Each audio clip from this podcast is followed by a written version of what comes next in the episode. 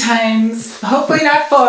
It's Think Outside the Box Set, doing our final episodes. Part part two of six. It's going to be a whole season long. Um, thanks for joining us, y'all. We are doing a, a little bit of a wrap up um, before taking a hiatus from the show. And so, what we're doing is we're talking about the best or the most maybe memorable songs from each artist that we cover from each season. We're talking about the songs that we most want to talk about for various reasons on these episodes. Sometimes it's just because you want to be mean. Yeah. Sometimes. Yeah. So uh, we had this idea to have like a two part episode or, you know, a two part finale uh, where we did 13 for each one, but we definitely spent some time on part one just sort of being retrospective. Uh, Being nostalgic. being nostalgic about the show in general, and then we got started listening. We only made it through six, so uh, we're gonna try to make it through thirteen Are tonight, 13 more? or through what? Overall 13. season thirteen. Yeah. Okay, yes. yeah, and then we'll see how far we can get on the next one. Although I think I only prepared up through 12. Oh, really? Well, there you go. Whoops. um, 13 was. No, wait. 13 was Macklemore. I think I, I misnumbered mine. Okay, Uh, yes. well, fair enough. 13. Yeah. So we left off with uh, Smash Mouth, rest in power, Steve Harwell. I know that's like not necessarily a very cool joke to make, but I think that saying rest in power to unremarkable people is really funny. Also, just like real privileged shitheads who like Yeah. were doing Nazi salutes like not that long ago. I'm sorry. I can't help the things that I like. And you like irony, so tickles tickles me. Uh, yeah, and then we decided to do Slayer after Smash Mouth, which was also at times a little bit of a drag. I think mostly because they're not great lyricists, I wouldn't say they're great lyricists. even at, no. even at their best. Yeah, and they have a lot of albums. so many albums, and uh, at least one of maybe it was the lead singer. At least one of them ended up also being a bit of a Steve Harwell kind of character. If I remember right, that was a little bit more about just like dogmatic shitty centrism versus like actually like throwing Nazi salutes or something. Yeah. Well, they're they're definitely all edge lords, and you know there is. I, I remember us having a lot of conversations of like, is there any value in just like depicting an awful thing without saying anything Yes. about it? Exactly. It's like, oh, isn't this so fucked up? Oh my god. they did like, uh, and they did do like songs about like Nazi doctors and scientists and stuff. Um, yeah, uh, but there were some bright moments in the Slayer season. And in general, I think it was better than Smash Mouth because their hard to not musicianship is actually really impressive. Uh, should we listen to your your track? Yeah, this was first from Slayer. I'm looking for it. Where it is.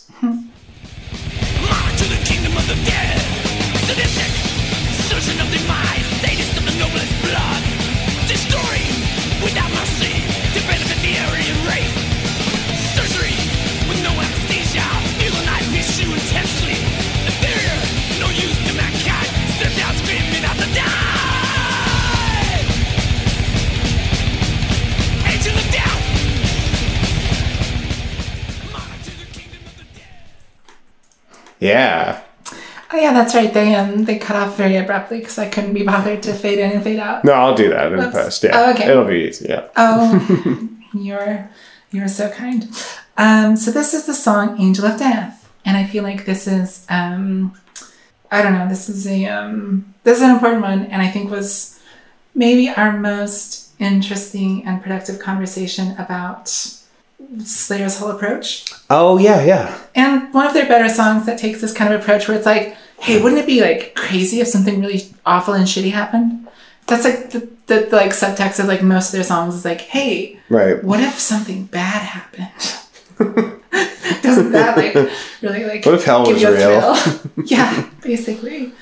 So it's I wouldn't say it's a terribly well written song, but this is about um, Josef Mengele, um, who is also known as the Angel of Death, um, who did a bunch of really awful experiments on human beings at Nazi concentration camps, including Auschwitz. Um, so there's a lot of just like, I'm, they're very like prosaic lyrics, but they're not like actually telling a story or anything. It's just like it starts with verse one Auschwitz, the meaning of pain, the way that I want you to die, slow death, immense decay, showers that cleanse you of your life. Forced in like cattle you run, stripped of your life's worth, human mice for the angel of death, 400,000 more to die. It's like, we know that they're not sympathetic For sure. to like yeah. the Nazis in that verse, but it's also like, and we think that's bad. yes, exactly.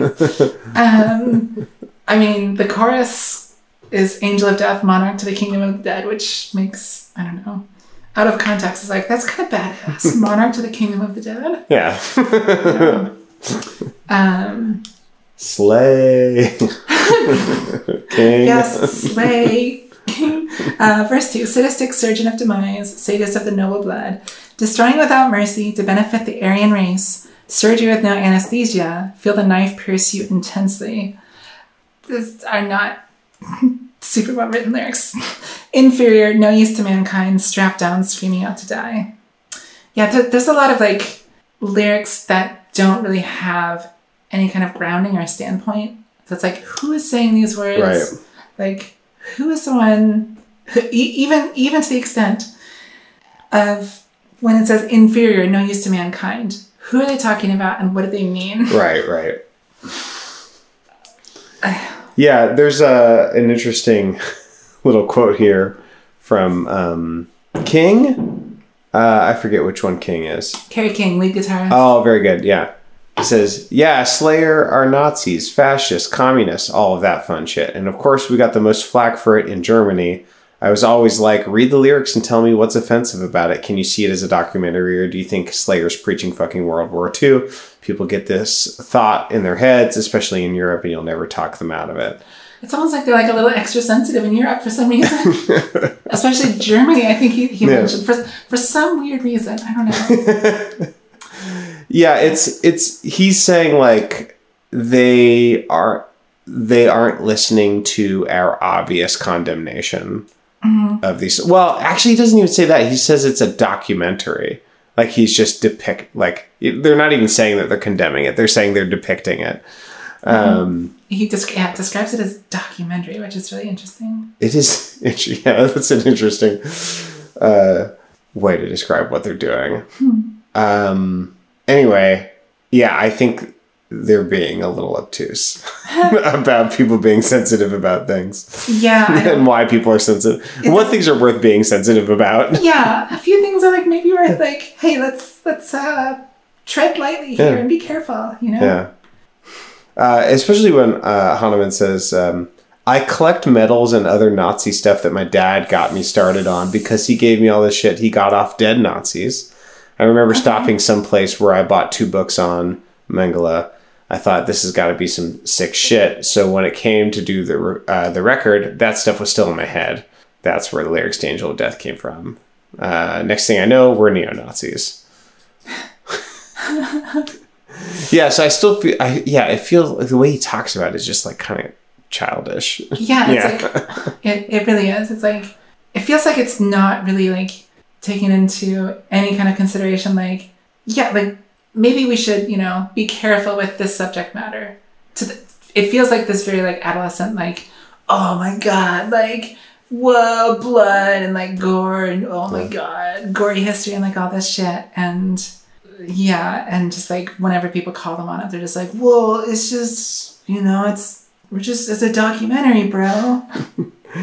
Yeah, and then they say, uh, "Oh yeah, we're racist. We've got a Cuban and a Chilean in the band. Get real." I have a lot of black friends. Yeah.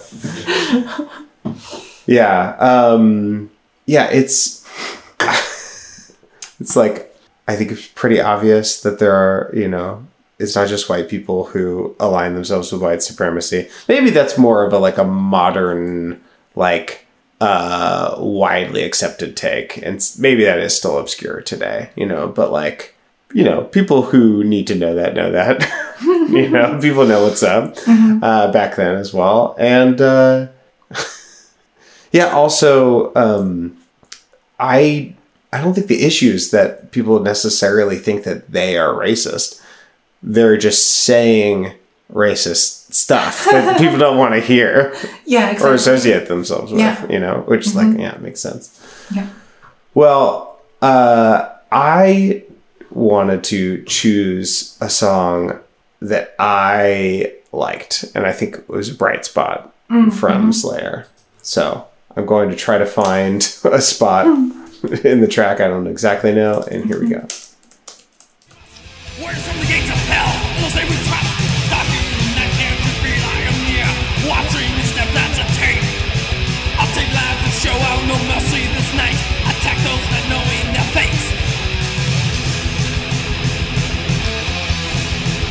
Yeah, that little bit there. Da-da-da. Brothers of the prince of my pockets we have. Allies with the dark and so loud, legions we must save. Fight for our eternal God can't even turn.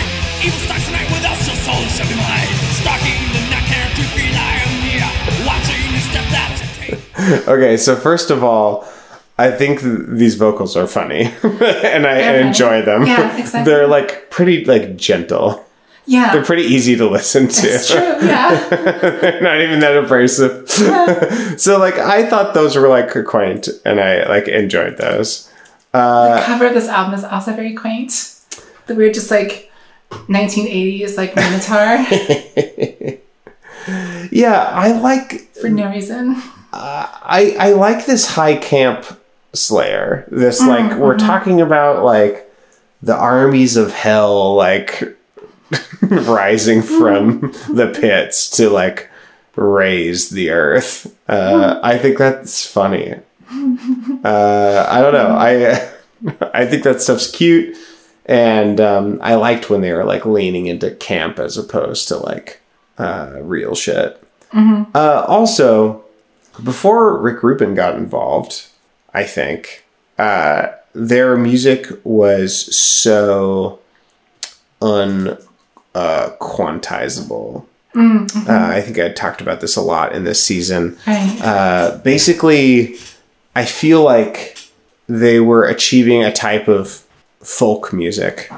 I remember this one time I had this like friend who was a metal drummer in my uh, church youth group, and he was trying to like tell me that like he liked to play in the time signature five three, and I was like, that doesn't exist, and he's like, no, it's real, you know. And he very well may have been full of shit, but like since I've like listened to more mental since then, it's like, oh, I think a lot of these folks are are playing music that is not uh, conforming to Western music theory, and you know, like They're playing cricket tunes. they're playing crooked tunes, you know, and like that little spot, like in between, you know, the chorus and the verse, um, you know, it's like this like really fast beat, and then it goes da na na, and it's like there's no metronome there. They're not playing to a click. They're all listening to each other, and they're all like breaking the pulse in the same way. And it's kind of like it's really exciting to listen to because we don't really like get to hear that Right. these It's days. True. Yeah. And uh, It's not very common. I often associate like punk music, um, and th- maybe this is just like I don't know my ignorance, but I often associate like like punk music or thrash metal with like sort of carelessness or like they're they're like we're going to play music that's bad on purpose or whatever. But like this band is like um, really musically rhythmically engaging and really like athletic and impressive. And um, I really liked these early these early albums for that reason. And uh, yeah, I kind of feel like it kind of all went down from hell from the first couple albums, but like I thought it was a really yeah uh, engaging time in Think Outside the Box set because we got to talk about yeah, a kind of musicianship that uh, we didn't really talk about for the rest of the show. Yeah, that's true. Yeah. That's why we're getting matching Slayer Show No Mercy tattoos. Uh huh. I can't wait. I'm getting mine right on um, my left buttocks. I was gonna get a tramp stamp, so at least we're in the same general area. Yeah, you know, I, I have three tattoos now, and once you get to that point, it's like the threshold for something you're you're like willing to permanently attach to your body is just like it just drops like a stone. It's like, yeah, sure, Slayer, whatever. Yeah. Like, I don't give a shit. Like, who Let's get cares? some swords and pentagram. Yeah. Well, we decided to talk about My Chemical Romance. I think in part because of our uh, Our friend our Dustin. third co-host who Yes. our our, Our our triplet who died in the, Yeah. in the womb. I think is how we described described him. yeah. Yeah.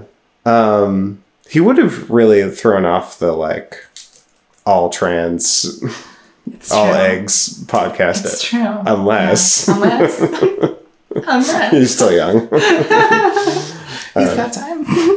But uh, yeah, I, uh, he was a big My Chemical Romance fan, and uh, We had him guest for the One- one of 'em. follow up or something. That's Oh, like some, yeah. It wasn't on the actual like main My Chemical Romance Yeah. season, but yeah. uh, I hated this season. it was really fucking annoying to yeah, me. it was it was not my favorite. All right, let's see which track Maddie uh, wanted to talk about. I wonder if it's the same one you did. No, but this is yeah, this is the one. Because one day I'll leave you a phantom to lead you in the summer to join the black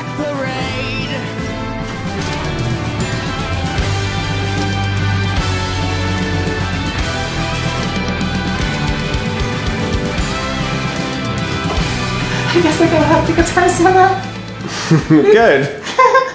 Fine. So this is just a, a charming, quaint story of a father making small talk with his son.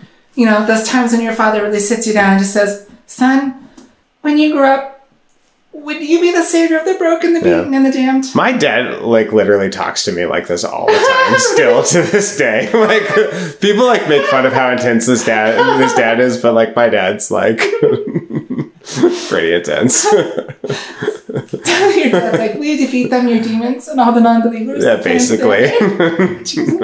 he doesn't use high fantasy language all the time, but it's like you know, it's pretty intense. Yeah, um, this is like I think the most memor like this is the only one I remember at all from My Chemical Romance. Honestly, like I remember literally nothing else, and mostly I think this is just because it's their most earwormy song, um, at least to me. Um, and it's it at least has kind of you know a coherent theme and structure. Um, there's some like pretty overwrought stuff. Um, but yeah, it's sort of like I don't know if this is what the Black Parade was meant to be, but it makes it sound like this sort of funereal parade for the people who are still alive as you know people die and move on. Um, there's like a bunch of just I don't know business and just kind of like non-specific emotional stuff.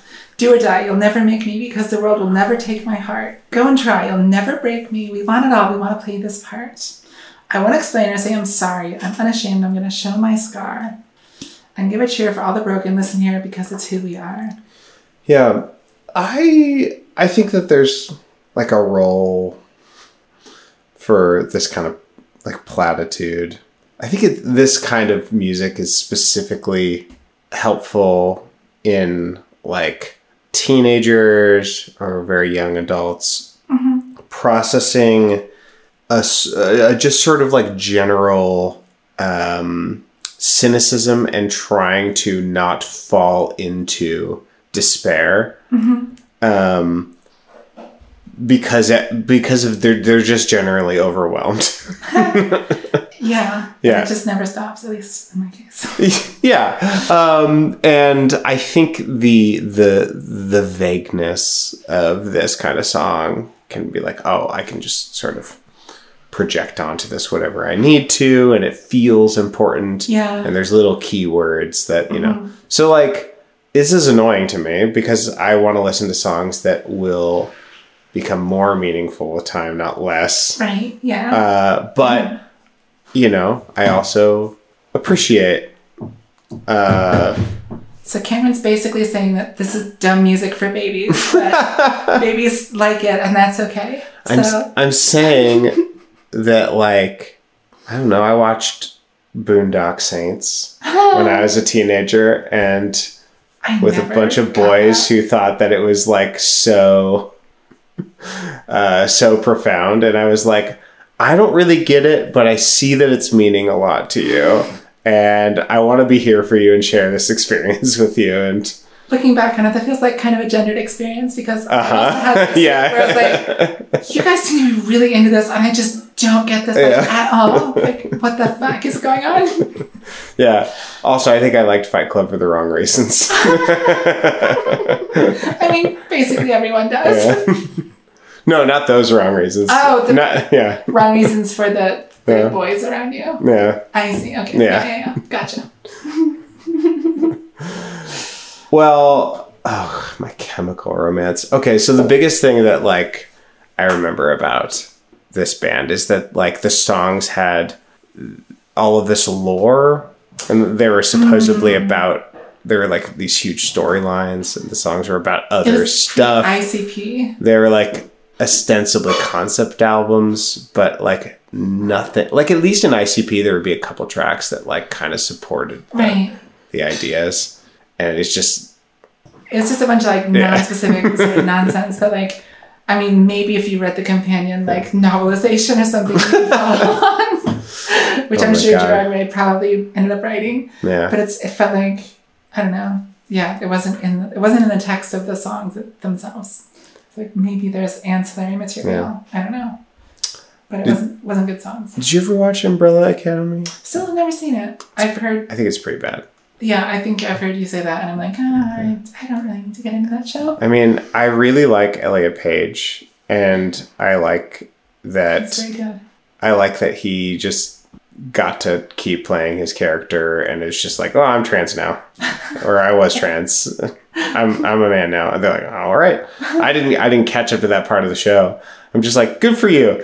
This show's probably still really bad. I'm not Yeah. gonna watch it, but Yeah, like exactly. I I appreciate the effort. Yeah, I also appreciate appreciate the the you know so not all allies can be uh, good artists you know that. Exactly. Yeah. well here here's a song that i liked because i mean in comparison to the rest of their discography uh, because i thought it kind of made sense and it had a kind of camp and silliness that uh, I thought was uh, effective, more or less. Um, Clean up your looks with Here it all is. the lies in the books to make a citizen out of you. Because they sleep with a gun and keep an eye on you, son, so they can watch all Oh, the things you Yeah. do. Okay. Because the drugs never work, they gonna I like a give you a slug, octave Cause they Yeah. got Jump. methods of keeping you clean. They gonna rip up your heads, your aspirations to shreds. Another cog in the murder machine. They said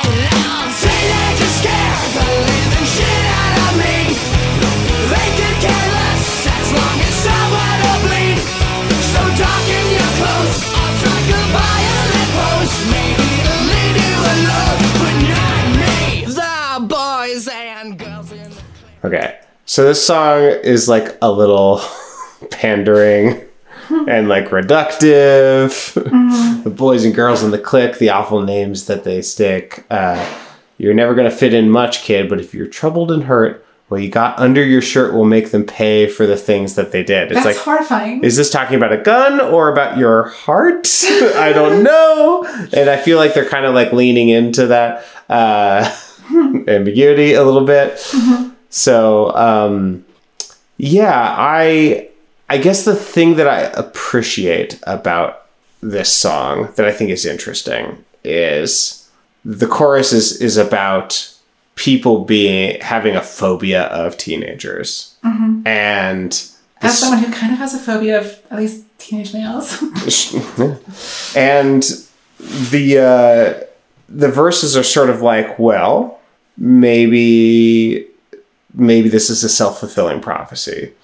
You know, like maybe like I mean, I'm really reading into it and giving it a generous reading, but um, like I appreciate that this is a song about like sort of being uh, being marginalized um, just as a teenager you don't have any power and you're being bullied and stepped on and like are you going to uh, put up with the hazing process or are you going to be the thing that they're afraid of? And um, I think there's potentially some sort of catharsis, maybe a carnivalesque kind of quality to that, uh, or maybe a call to action. I don't necessarily know. Uh, it's not super directive, yeah. uh, but you know, I think it's one of their more effective songs in that it's more coherent than a lot of their other songs. Yes. yes, that's a great point. It is like mostly coherent. Um, one of the, the genius um, about this song section has this paragraph. The song was written by Gerard. I love that it's on a first name basis with old Jerry. Whoop. Whoa, usually it's me doing that kind of stuff. Yup. Is it still recording? You'll Did- probably cut this I just played. Oh God! I just started playing Black Parade again. I don't know how to stop it. you don't know where it's playing from, do you? It's it's playing from here, but I don't know how to stop it. This is my soundboard app. This is the one I have. But but Now we have to listen to the whole guitar solo. it's like I Shh! I'm trying to listen to the, scorching You're guitar. not cutting. You're not cutting this out. I refuse to let you. Anyway, um, my little side joke about being on a first name basis with Gerard Way um, caused Cameron so much joy and dilation. And Well, I threw a little fit, didn't I? yeah, yeah, real, real little, little uh, petite mort. um, anyway, the song was It's really disruptive when I keep doing that in our podcast. Well, see, for me, I have to edit it out. The song was written by Gerard when he was on a subway and had a panic attack because there were so many teenagers riding on it as well. When guitarist Frank Iero heard the joke for the first time, or heard the song for the first time, he thought it was a joke. yeah. So, This song has one of your favorite things, which is the the they. Mm, the non-specific Yeah. they, Yeah.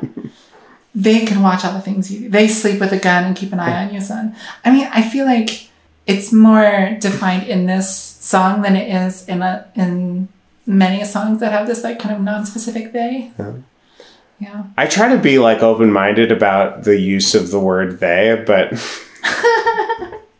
I just it's so ungrammatical when it's like referring to a single person. oh my god, I have a I have a rant by the way. Um, did I did I About rant? singular they? Yeah, did I rant about this yet? I don't know. So uh, I was at an event recently, and uh, Very um hidden language. I see. Yes. Very well, a a boomer Scottish woman, um, like did the whole "it's not grammatically correct" thing, and and and I was like giving her a hard time because I had been like spending it, you know, a week being very polite about being misgendered constantly, like all the time. yeah. Um, and I was like feeling pretty salty about it. And uh, so I was just giving her a little bit of a hard time. And I was like, no one says he or she outside of like like writing. Like everyone uses they. I'm going to catch you in the next 24 hours using they for a singular person. Uh, And then she was like pushing back against it. I was like, all right, ask me about my doctor. And she was like, what do you mean? I was like, just for the sake of this conversation, ask me a question about my doctor. Uh, and she was like, what is his name? and I was like, no. you miscalibrated. They were too boomer. yeah. Yeah. Boomer too furious. Oh my god. Yeah I, and yeah. I was like oh, i was like i was like if you're Touche. if you are having trouble with this we cannot keep having this conversation. Like you like i want to take for the, take one for the team. You need to work on this first and then get back to me. You have homework you're on chapter one You're on. You're on the like board books. You're on. You're on um, Pop on Pop or whatever. You're on C Bob Run. Um, wow what's next? What- uh, what? Bob Marley.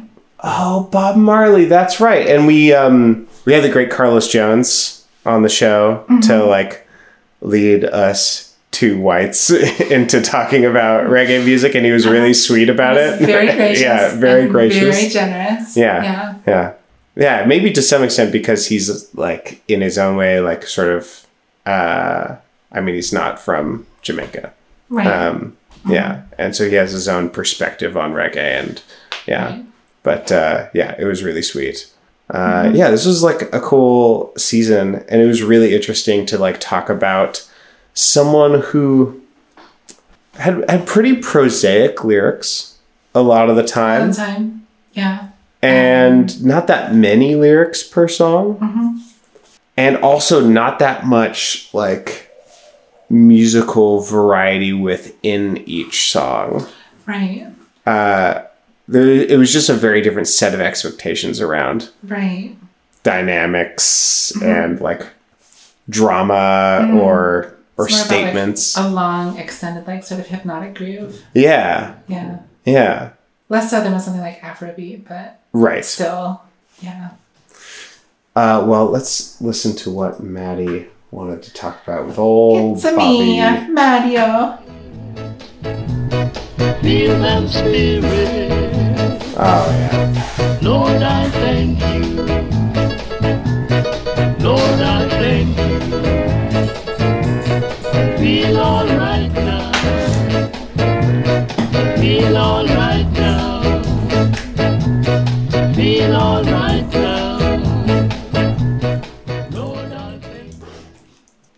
So this is like back um, back in the days of the Wailers before I don't even I don't remember if it was even Bob Marley and the Wailers. I think it was literally just the Wailers is how they were credited.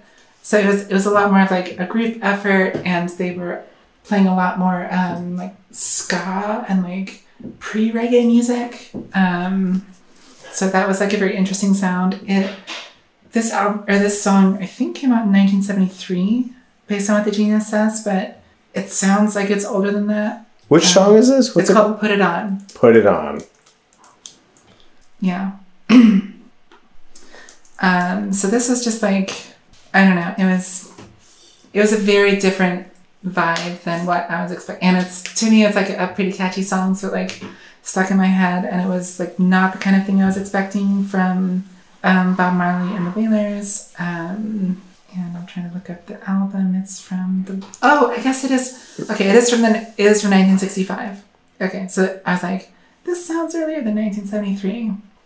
Um, I remember we had, we had a lot of trouble with some of the earlier Wailers and Bob Marley albums because there were like different ones released in the UK and the US. Right, and, like, right, right. There's like weird, lots of compilations and et cetera, et cetera, et cetera. Um, anyway, so this is this is um, this is for whatever reason um, the thing that like stuck out to me from this just because it was so different from what I was um, expecting. I think it has very repetitive lyrics. Feel them spirit, feel them spirit. Lord, I thank you. Feel all right now. Good Lord, hear me. I'm not boasting. Feel like toasting. Um, but then I think we I think we decoded that like in verse four when he says, "I'm going to put it on in the morning. I'm going to put it on in the night. I'm going to put it on anytime, anywhere." That that is referring to Kaya. That is referring to Okay. religious use of marijuana. Yeah. I think yeah. Uh, this was if I remember right. uh, I think this is one of the first times that like I had like really put into uh, words, or I was introduced to the idea of like um, heavy air quotes like laziness as resistance is talking about Bob Marley and the Wailers because he uh, a lot of his songs are about like getting high early in the morning and like not doing anything Yeah. and why Not that's being productive. why that is important. Yeah, exactly. Yeah. And, you know, living in a world that is too productive, Mm-hmm. that is so productive that it's destroying itself, Yeah. you know, it's like, this is like, yeah, really powerful. But what, but what do you think. Bob Marley's hashtag grind was like? and by that I mean, how do you think he ground his weed? I mean, I was going to say his grind is like playing a show after he gets shot and stuff like that. yeah, yeah. that's true. That's a good point. yeah. So he definitely worked hard, you know, but like, I really appreciate. too. Yeah.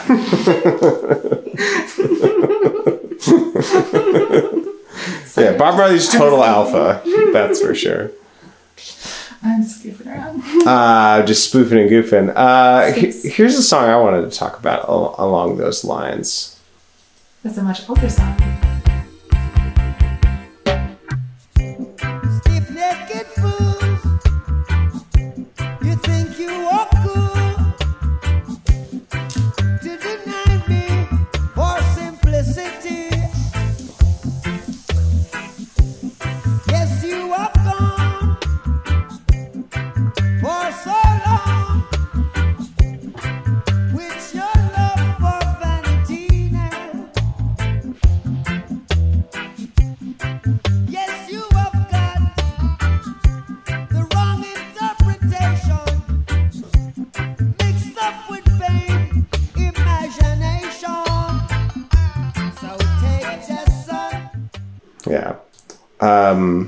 So yeah, just like this this opening line of this chorus, stiff-necked fools, you think you're cool to deny me for simplicity. Along similar lines. Right, yeah. is what we are just talking about. Um, yeah, and I think that you know that applies to like lifestyle stuff. That applies to aspects of the music. I get, I don't really like like the way that people talk about music being simple or not. Mm, mm-hmm. Um, you know, I think that's try like establishing a groove and keeping it like this for the length of a reggae song mm-hmm. you have to be one of the best musicians in the world. you know, like mm-hmm. that is that is not simple. That takes like so much dedication and embodiment, you know. But in terms of the amount of like information that you're consuming when you listen to it, maybe one could argue that it's simple, you know. Um, but so much discipline and work and intention had to go into being able to deliver something that feels simple. I've had similar like like I I've had a couple of students at this point like say like can you just like teach me like an easy song like like an Ola Belle Reed song and I'm just like Ola Belle Reed uh you I think you just think that her songs are simple because she's from the mountains and she and she's you think that she's a hillbilly. And you think that that means her music is simple but she's so fucking sophisticated in her like musicianship and the and her rhythm and her and her lyrics. Um and uh i don't know. Anyway i think the simplicity that bob marley is talking about that he's invoking is uh, a hard one simplicity. Yeah. And I appreciate that about him and his music. Uh, yeah. Not to lionize this person who, by all accounts, was a profoundly problematic and troubled man uh, who troubled other people, especially women. Yeah. Yeah. But um, yeah, I appreciated, and that's not going to keep me from appreciating some of the things I feel like I learned from mm. listening to this discography. Mm-hmm. Good, good choice. This is from um, Confrontation, 1983. Less than 20 years separates the songs we chose, and they sound like they're from different universes. Well, so I felt like yeah, we we had just like kind of like a rough go of it for a while. You know, we had like mm-hmm. ICP, Alanis, a mm-hmm. lot of T Pain was really rough, mm-hmm. uh, and so on and so forth until we got to Miss Shania Twain. Miss Twain. Uh, Twain we shall meet. And I felt like it was a real, like, Renaissance. yeah, it was a real, like, realignment. It's like mm. getting back to this show's values. Mm, mm-hmm. Getting back to. family values. Yeah. yeah. Uh, let's listen to your Shania Twain choice. I'm looking through here. I'm curious to see what Here you'll it is. think of Here it this. is. Here it is. Have your boots been under? I forgot about this. Whose bed have your boots been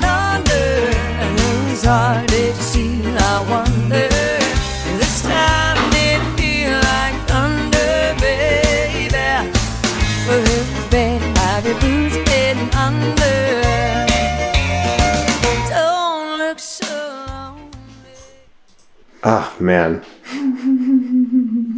Just when you're like lulled. I mean, so this is like a lot of this music is very not simple. Mm-hmm. And so much of her music in the way that it's constructed, especially harmonically mm-hmm. and phrase lengths, is like actually like bucking a lot of expectations. Mm-hmm. And it's so engaging and so stimulating. Mm-hmm. It's like sort of the opposite of reggae a lot of the time.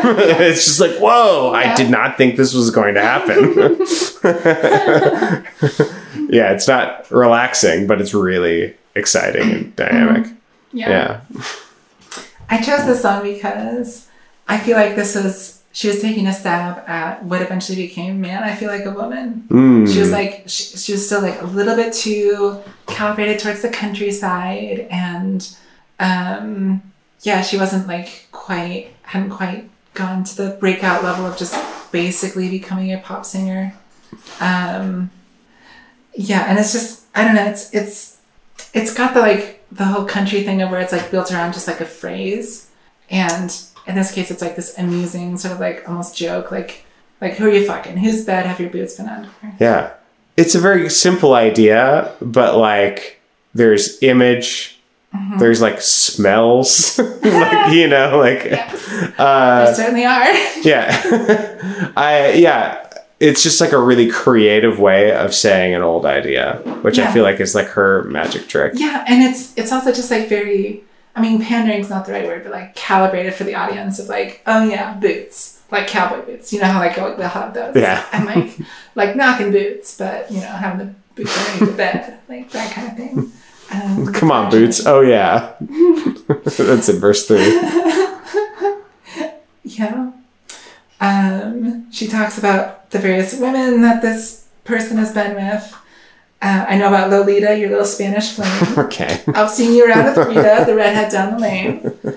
I've, I've heard, I heard you've been sneaking around with Jill. And what about that weekend with Beverly Hill? Her name is Beverly Hill. Oh my god. That's really She's dumb. not real. I've seen you walking with long legs Louise, and you weren't just talking last night with Denise. Kind of a slut. Kind of some, but it's like, He's a little bit of a fuck boy. yeah, but it's like, I feel like it's not even, doesn't feel like it's really been slut shaming. It's just like, I don't know. Yeah. There's like a little bit there. Um, I don't know. Yeah, I I The guess stance is like an interesting one. I mean, I've heard you've been sneaking around with Jill. Like, Oh, yeah. you know, uh, I guess the, i- the I think we're we're led to believe that this person isn't being is isn't trying to get informed consent. I You know, like where this person is like not being forthcoming about how active he is, I who he's being active with. Um, I, I mean, I think we've all known people who, or maybe especially men, who like, it's like we're we're in Portland. Like, there's so many poly people here. You could, Yes, you you, know, don't have to practice unethical, non yeah, like you have you have options. You have a lot of options. Yeah, it's like you. This must not be about that. Yeah, exactly. this must be about you know sort of power and manipulation and Mm-hmm. yeah. I guess that changes things. I I guess like I don't know if I thought this at the time, but when I was coming back to it, I was kind of like, oh, this is just like a cute song about someone she's broken up with, where she's like, and now you're like going through the rebound, like Oh yeah. fuck around stage. Um, ooh, how about you just break your fiddle Just real elbowed my fiddle. now I can't get it back on. Uh, that looks precarious.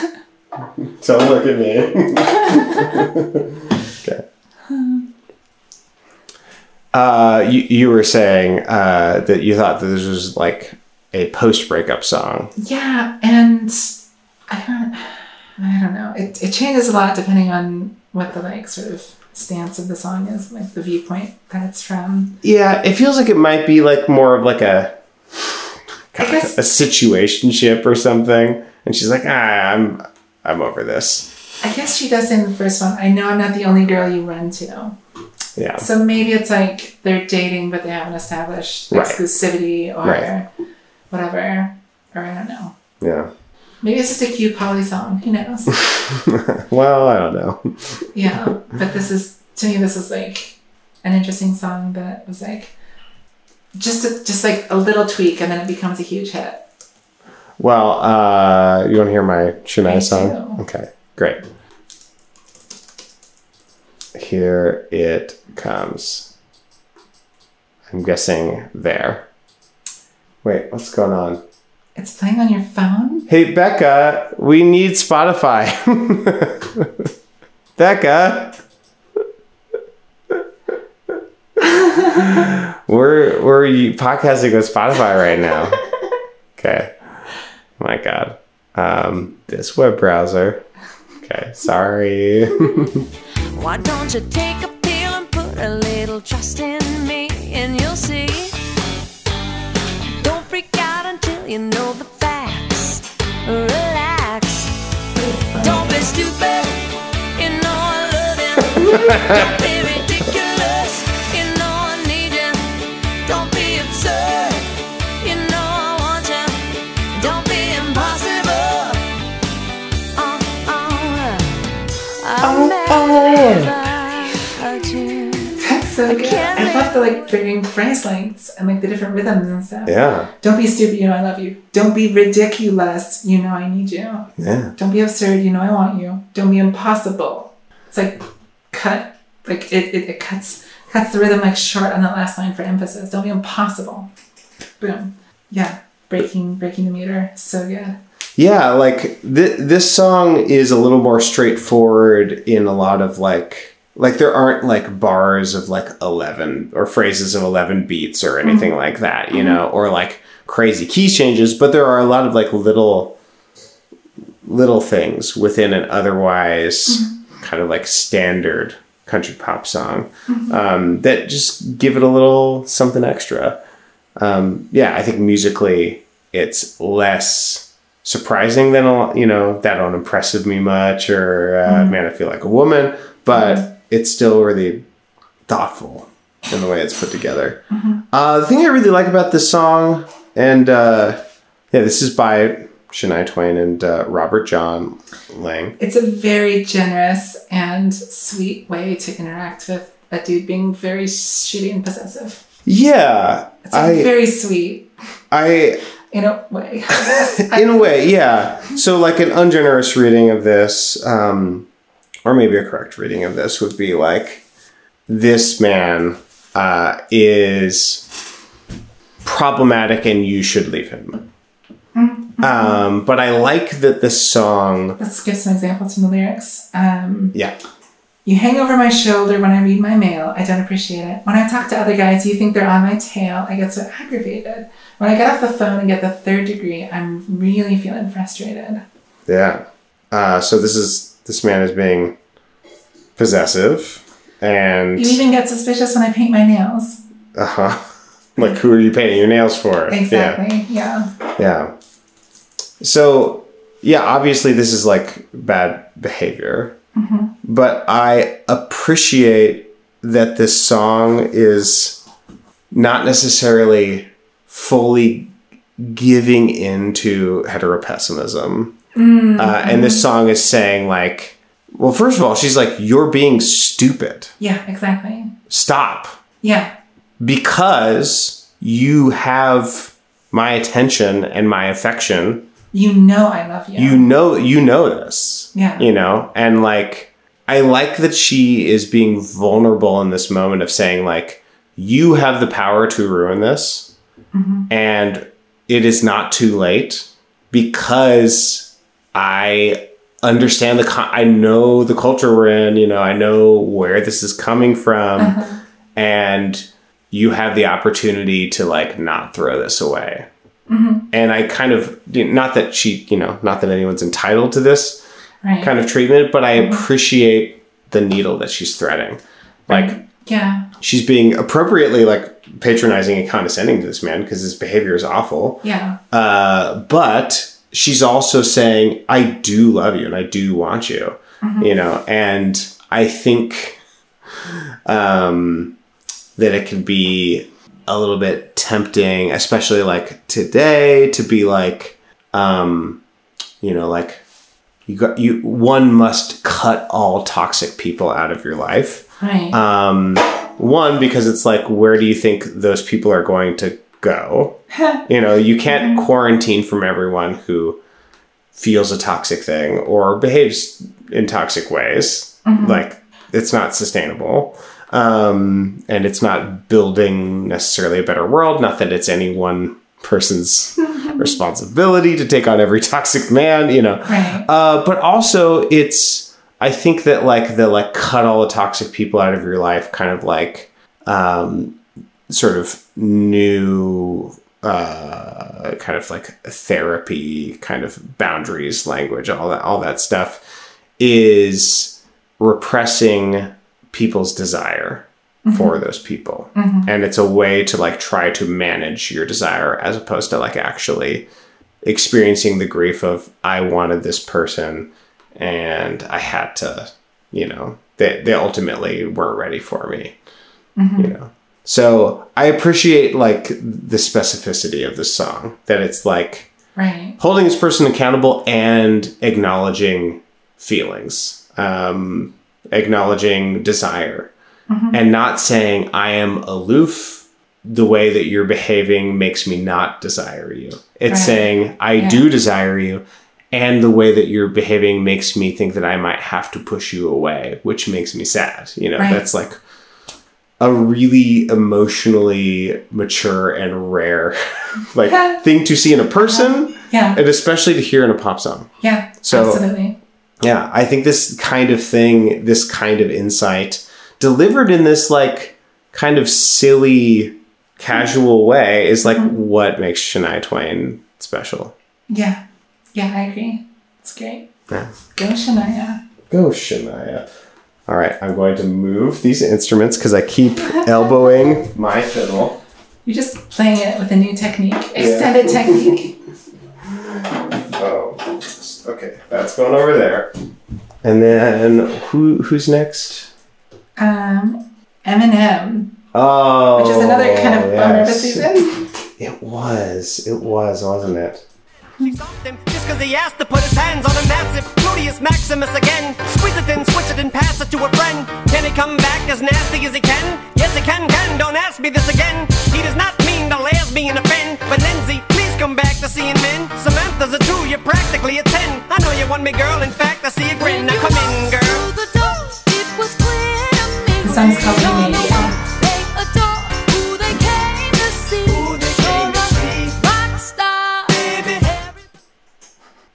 Okay, speak on this. Um, so this is the I mean, I had to have the album where he inexplicably just like starts rapping in an accent. um, I wish I had gotten a more egregious sound sample of it.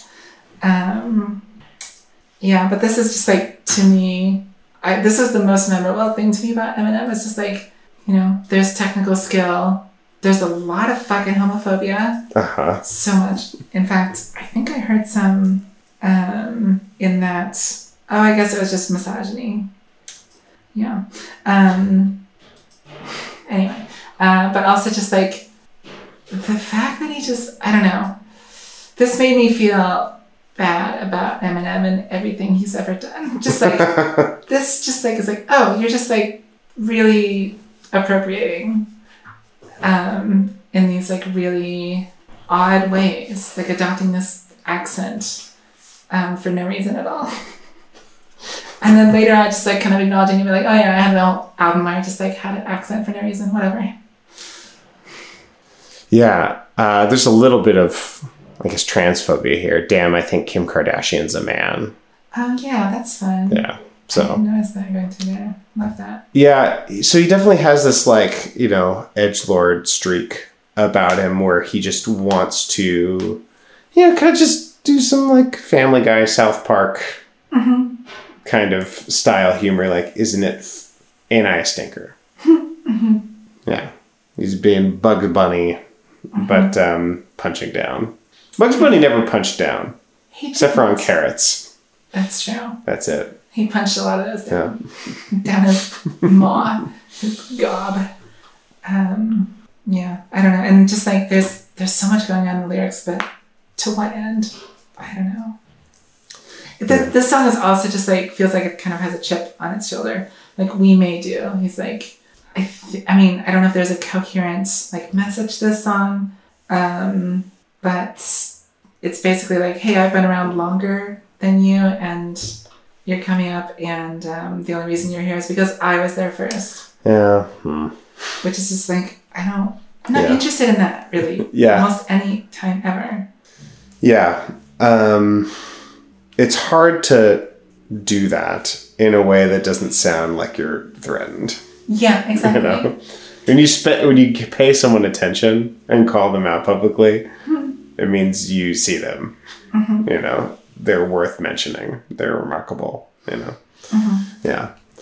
Uh, well, I have a little bit of um, positive, uh, uh, sort of a little counter narrative here. So this is from Music to Be Murdered By, which is one of his later ones, uh, and I feel like he started being a, a bit more coherent, probably because of being sober and maybe recognizing the effect that he's had in the culture for for better and worse. Uh, and kind of trying to take responsibility, but also trying to maintain his identity and his persona. And I think he does a pretty good job in this album. And I really appreciated this song. with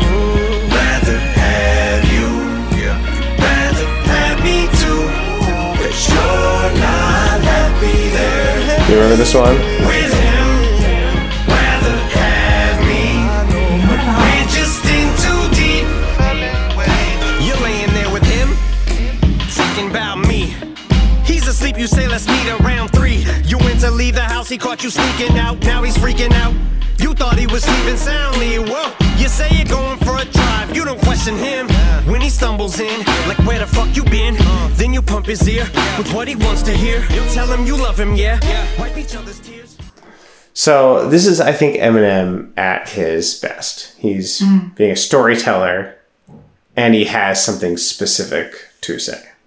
Uh, we don't get a lot of this from him, Yeah. uh, but when we do, I think it's always good. Even his like song, um, what's that one song The like that's like from like a stalker fan that he did early on in his career? Um, Stan. yeah, That's why we have the word Stan, meaning Oh, yeah. a devoted fan. yeah. Yeah. E- even that song, which is like, I have complicated feelings about. I think it's a really well written story, Right, And it's like effective. Um, uh, so this song is about uh, two people who are cheating on their partners with each other, and I think it's a really interesting song because he gets into all of the specifics. And at one point, he says, um, It's starting to feel like we're cheating on each other with our partners as opposed to cheating on our partners with each other. Yeah, exactly. You know? And he's like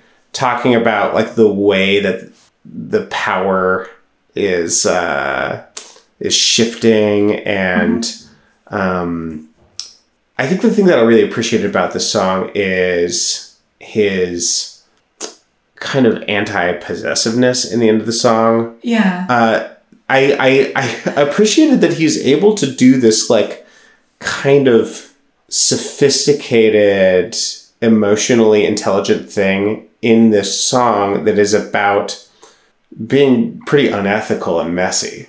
Right. And I feel like that's Eminem, you know, at his best, is Yeah. like, I'm a fucking mess, and here are the things that I'm thinking about. Here's like the level that I'm operating on while I'm being like depraved. Yeah, exactly. Yeah, and yeah, I think there's something valuable there. Okay, so let's here it is. Here it is in the in the third verse. I'd rather share you than to not have you at all. So once or Rare twice a sentiment in a year, a month, or so uh, once a year or twice a month, I'm here if you want it. Yeah, I'm open season, and I'm always game. So I keep it a hundred, dear. Haha. Because we could never be each other's everythings. You got a wedding ring, so it's him instead of me, but I'll be your second string now and forever. That's a really interesting thing to say Yeah, it is. in a song. Yeah. It's really complicated. I don't like it, Yeah. but I appreciate, you know, like I, he's made this story where I have to accept the reality of this situation that they're in mm-hmm. and be like, this has already happened. Right. It can't unhappen. Right. Now what happens? Yeah. And this is what's happening. Yeah. I think that's Yeah. like, I feel very invested just in this song. I mean, it's this whole soap opera just in, within the scene of four It minute totally is. Yeah. yeah so yeah i think i i appreciated the way you know that eminem has like grown in his ability to tell stories and to say something as opposed to because this is like there are elements of this song that are like kind of like shocking or upsetting um uh offensive to the sensibilities but it has things to say uh but not in necessarily a moralizing way. Right. And it feels real. And I really appreciate that. It feels like a little bit better. Uh, an example of like depiction versus endorsement, Uh-huh. um, which is like always a messy thing, I think, but Yeah.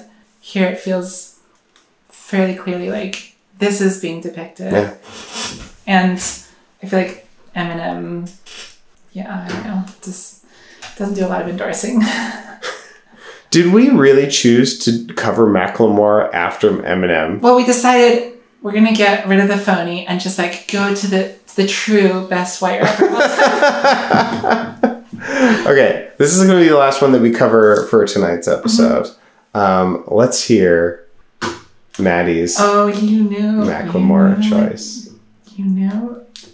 Do It's I coming. do I know what it is? I think you do. Okay. You knew it I stuck my hand out to shake hers. She pushed it away and grabbed my waist in an embrace.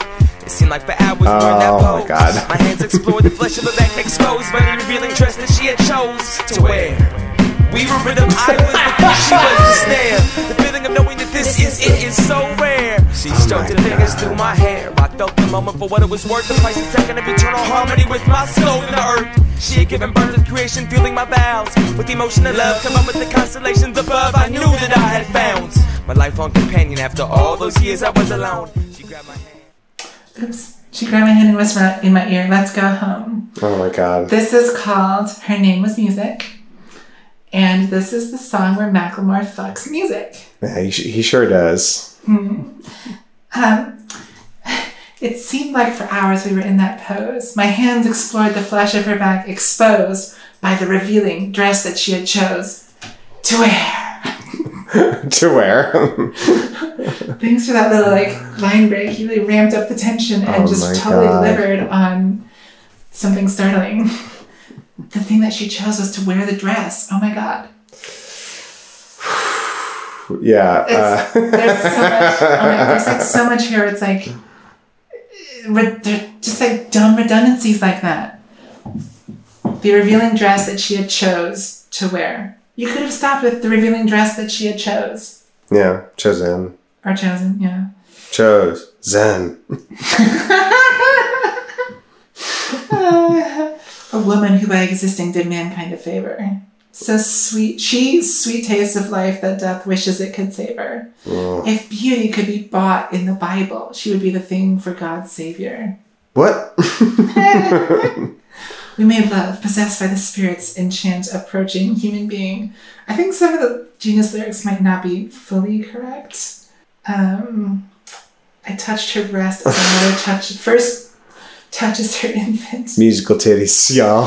Her body was my canvas, and I painted an in-depth picture to distinguish. Yuck. the orgasm was everlasting, exceeding the depths of passion past the earth's crust. Oh my god. What, you didn't? You, I licked the juice from the sweetest nectar. She returned the favor, swallowing my soul, feeling that would last forever. I remember. Okay, and the end of this is she got up to leave. Hey, yo, wait, I never asked your name. She turned around, looked into my soul, and silently whispered, Music. Her name was Music! Oh my god! Oh my god! Twist. Silently whispered music. Yeah. Oh my god! yeah. This is such a deep song. There's so much going on, and it's so beautiful, and um, God, it's just like so f- heartfelt and passionate. Yeah. Um, this kind of reminds me of some of John Mayer's stuff, where he's talking Yes. about how much he's into these specific women and these different songs, mm-hmm. and and it's very clear that what he's actually into is his own experience of being into this these women and his own ability to sort of like romanticize his own romanticizations. Yes, yeah, exactly, yeah. and that's kind of what this mm-hmm. feels like. Absolutely. Yeah. Yeah. I mean, to the nth degree. Yes. Yeah. this is much yeah, this is worse than anything John Mayer did somehow. Oh, it's yeah. It's yeah. well, except maybe that interview where he's just Well, I mean Yeah, in his, how big mu- it's gone his music. yeah. Okay. I'll never forget John Mayer's David Duke cock. maybe that can be the title of the episode. All right. No, we're gonna name it. Uh, I mean, we'll just reference it in a minute. um, okay, so I have some counter programming, and this is sort of an obvious choice, but I Yeah. think I've this is what I would have chosen if I hadn't imposed the rule upon myself of only bringing songs that I hadn't previously known from the artist. yeah. Yeah. All right, here we go. But we paraphrase a book written 3,500 years ago. I don't know. Bible found dead. Even if I tried, even if I wanted to, and I can't change. Even if I tried, even if I wanted to, That little my love, Da-da-da. That little thing is so cool. She keeps me warm. She keeps me warm. She keeps me warm. If I was gay, I would think hip hop hates me. I mean, you wouldn't necessarily be wrong either. Yeah. So I don't remember. Macklemore walked so that um, Lil Nas X could run. Yeah, so this is what I want to talk about. yeah, so like I don't remember exactly what I said at the time. Uh, I probably said something about like you know the respectability politics and immutability politics and like you know like uh, I don't know. I at the time I hadn't read yet. Like I I start recently started reading uh, Jasbir K. Puar's uh, terrorist assemblages, homo nationalism in queer times. and uh, I feel like this, and that was written way before this, but this is like about um, the unqueering of select portions of previously queer people, Yeah, you know, exactly. and um, Well, they're, it's they're, it's like they're just normal people. They're just like us. Yeah. They're so normal. it's the same love. It's the yeah. exact same love. Yeah. Yeah.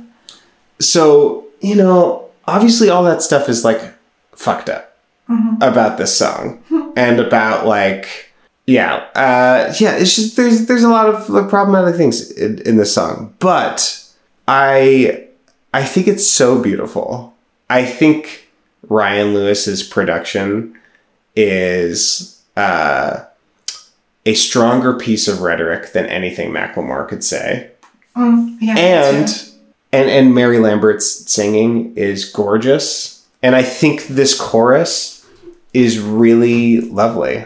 You know, like because at the end of the day, she can't change, and there are a lot of people who can't, and that is a problem. You know that like you know they there are people who can't or won't uh, conform or be in the closet, and they you know that's not everyone that's queer, obviously. You know, but like it does this kind of person like their story really fucking matters um Yeah. and and she's and she's talking about sex and pleasure and love and romance and i think it does transcend marriage equality you know as a political issue and i think the sweetness of her voice it's like hard to like argue with and the like She seems really cool.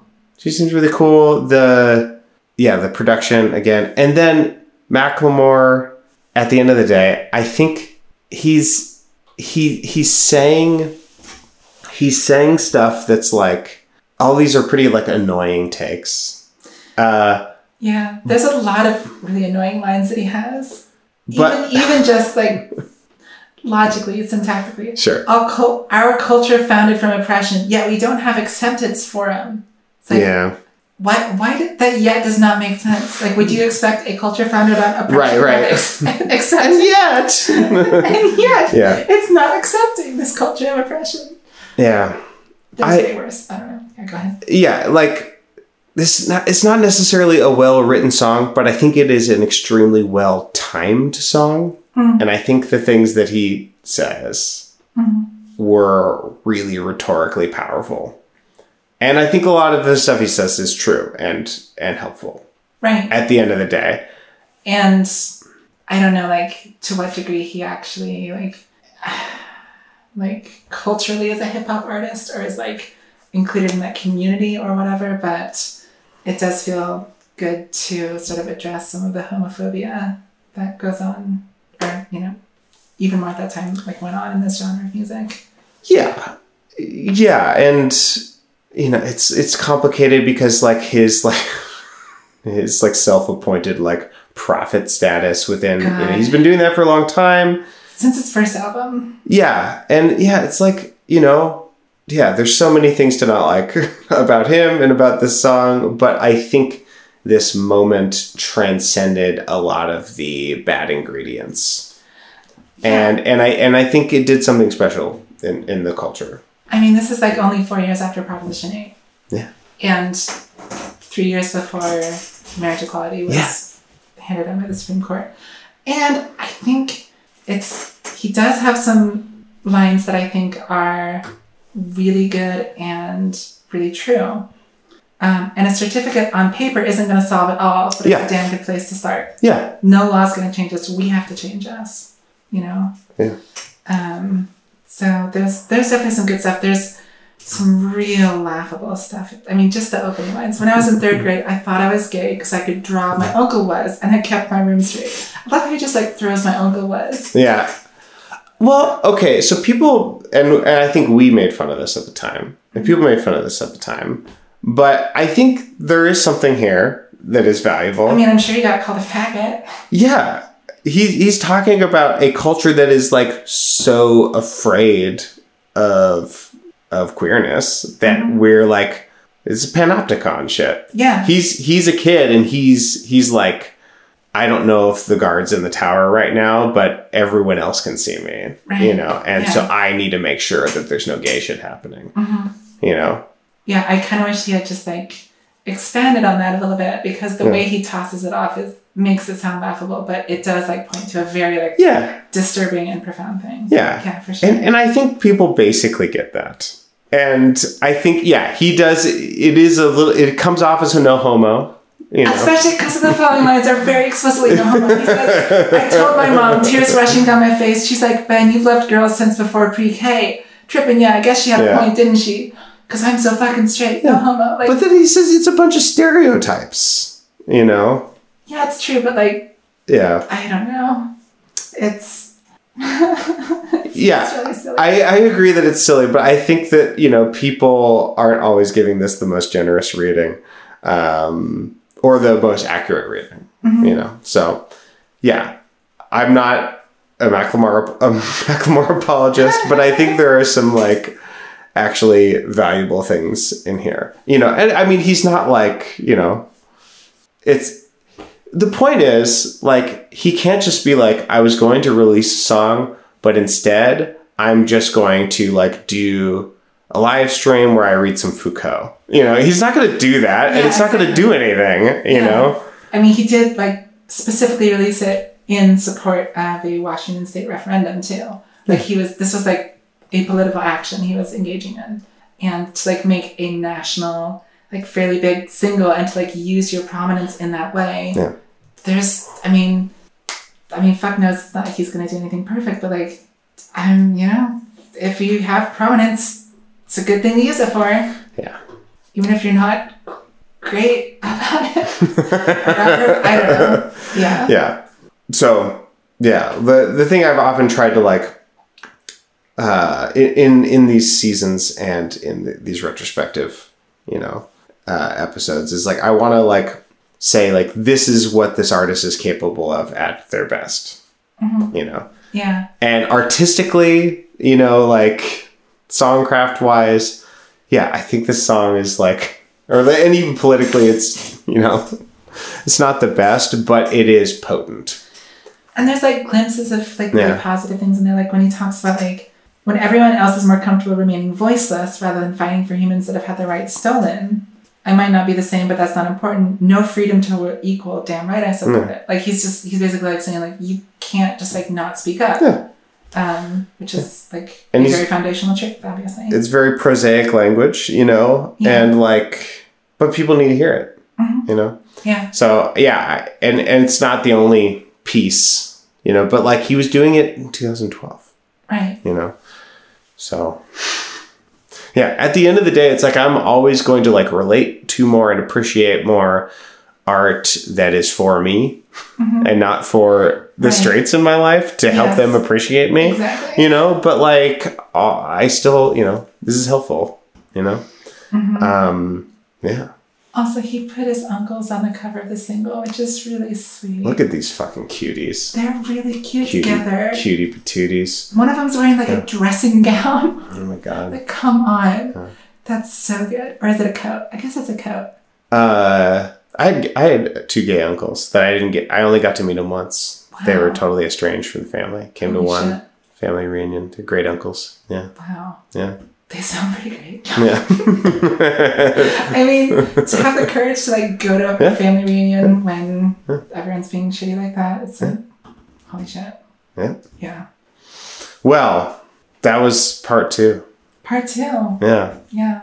Do you think we can get all the rest of them in the next part? maybe we'll have to breeze through let- Let's. Can we have like a quick rundown? You sent me a text a while ago. Yeah, I have it in the notes file. Okay, let, let's just give a little Um, teaser of who else we have to talk about.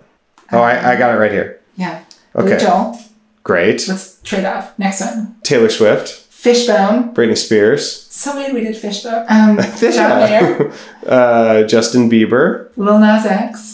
Billie Eilish. Grace Those will be quick. Yeah. Grace Jones. Um, the Chicks, Mhm. Nirvana. Village People, And Lady Gaga. Lady Gaga. Yeah. Yes. And we had like some seasons in there where we didn't like cover specific artists. Season 8, I think, was Oops All Palette Cleansers. Yeah. Season 23 was Listener Suggestion One Offs, where we listened to a Korn album, like, among other things. Yeah. You're really good at that. I was trying to like see if I could get it to happen. um, yeah, so that's um, that's what we got next time. You think we can blaze through Billy Joel to Lady Gaga? Yeah, we'll see, we'll do our We'll best. see. yeah. um, so thanks for listening, y'all.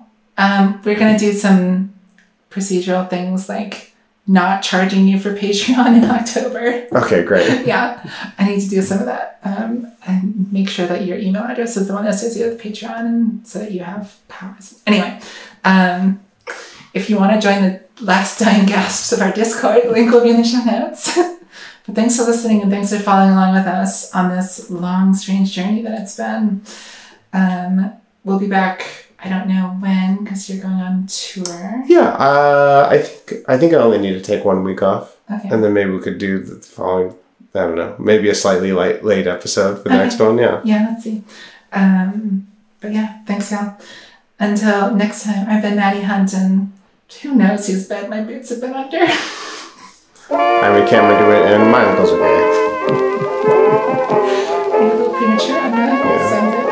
Like, Well, whoops. Nevin's the best of just us. say it itself? No, I clicked it. Oh, Uh, oh, Macklemore. oh, Macklemore.